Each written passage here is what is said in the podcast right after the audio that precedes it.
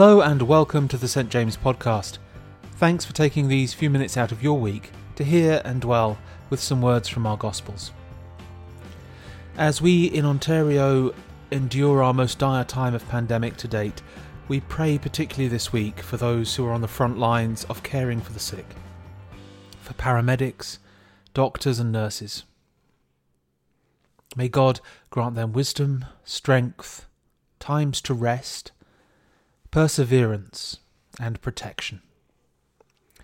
And we pray too for those who are trying to guide us through this time, for public health experts and all those in the many levels of our government, that God may give them humility to serve people and guide us to create communities of care and support during this time when there is fear for so many. Amen.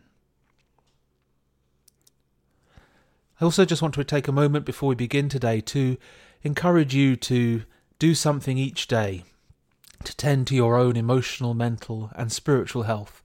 Be that connecting with friends, taking time for reading, meditation, and prayer, getting some sunshine and fresh air, although on the day that I record this, we've just had a lot of snow, and when you can, supporting others as you're able to do so. Even a smile can go a long way to comfort and reassure people. Today's Bible reading is from the Gospel of St. John, and this week falls uh, here as we mark Good Shepherd Sunday or Vocation Sunday. And as we listen to these words, I invite you to find some still space, just to let them take root in you, so you can really hear what's being said and let words stand out to you. And if you're able to follow along in your own Bible, we're turning right now to the Gospel of St. John, chapter 10, verses 11 to 18.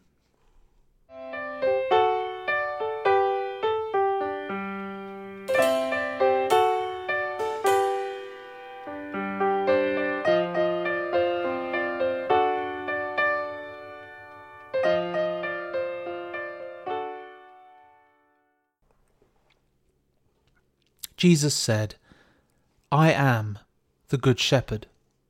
The Good Shepherd lays down his life for the sheep.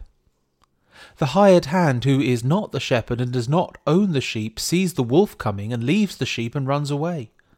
The wolf snatches them and scatters them. The hired hand runs away because a hired hand does not care for the sheep. I am the good shepherd. I know my own, and my own know me just as the Father knows me and I know the Father. And I lay down my life for the sheep.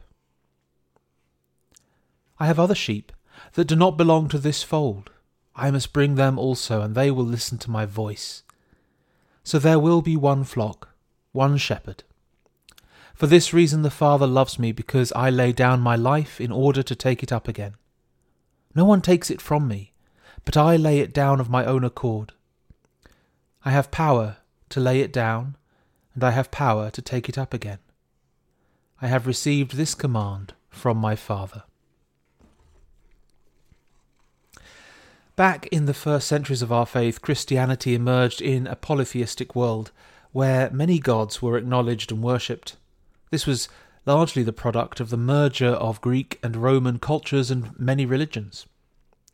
Temples and statues abounded and while Christianity was persecuted, many followers lived in fear, and yet continued to gather to worship, sometimes in secret places like underground in the catacombs, or rather the tombs, in the outskirts of Rome.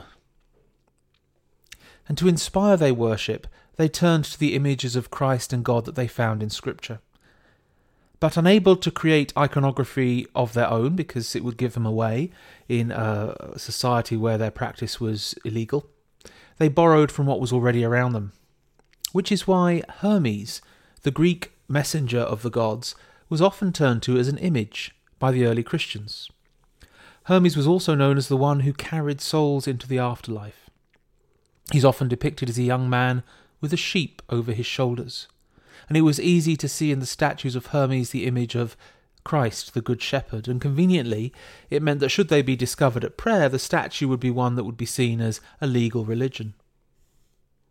I find it striking being a 21st century Christian where for centuries our faith has been dominated by very particular and specific images of Christ, primarily Christ Pantocrator or the crucified or the risen Christ, that my early ancestors in faith were shaped by a markedly different image, particularly Christ as shepherd.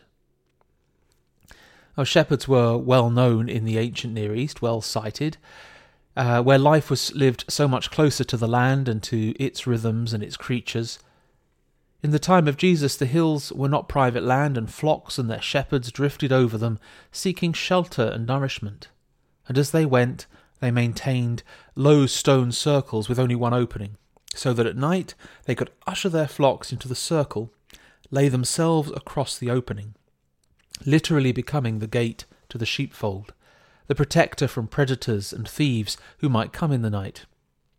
In the day, shepherds would guide their flocks using a rod and staff, words we know well from Psalm 23, which is simply sticks that could push or pull or whack uh, sheep and the flock in the right direction.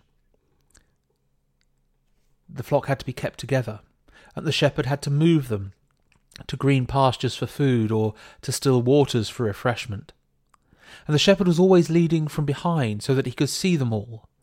And because of his position behind, and because of the height of the sheep, of course, who were always looking down, looking for food, they wouldn't have known his face, but rather the voice of the shepherd.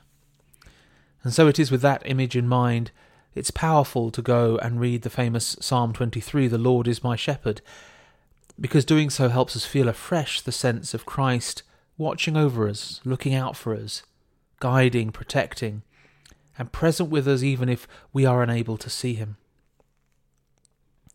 So powerful an image is the shepherd that no wonder that Jesus will include this image as one of the seven I am sayings that we hear in the Gospel of St. John. These are powerful images of the way Christ is presented to us. I am the light of the world, the bread of life, the door, the resurrection and the life the way, the truth, and the life, and the true vine. So Jesus is the Good Shepherd, an image perhaps that it would bless us to return to in these days when we so need guidance and protection, and to be kept together as we pass through the valley of the shadow of death. It's surely part of our good news as Christians that our shepherd isn't like a political leader who is supposed to shepherd a nation or province through a difficult time, but eventually is always undermined by the, by the dynamic of political power. Rather, this is a shepherd who will lay down even his life for the sheep. Power is sacrificed for the love, the life, and the good of others. I think it's both a comfort to spend time with the one who is always present to us, who was there at our birth and will shepherd us through life to our death and beyond it to resurrection. But also knowing that we have the choice to stay close to our shepherd in difficult times or, or to wander off.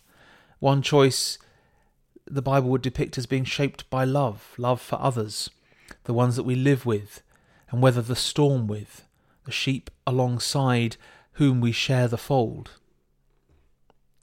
The choice, however, might be informed by temptation, or self centeredness, or a love of power, or our modern preoccupation with the individual rights over our responsibility to our community, which keeps us connected and ensures the well being of all. To be honest, as we go through this seeming endless time of pandemic and its stresses, turning to the knowledge and image of a good shepherd has given me more strength and comfort, even in Eastertide, than the resurrection images. I know that the resurrection is where the shepherd is leading us, but right now it's good to know that the shepherd is with us on the way as well. Let us pray. Good shepherd of your sheep, keep us close to you and to one another in mutual love and care. Protect those who are most at risk and guide those who seek to shepherd others, and bring us all at last to the joy of unity in your resurrection hope for all the world. Amen. Thanks for joining me today. Go safely, and God bless you.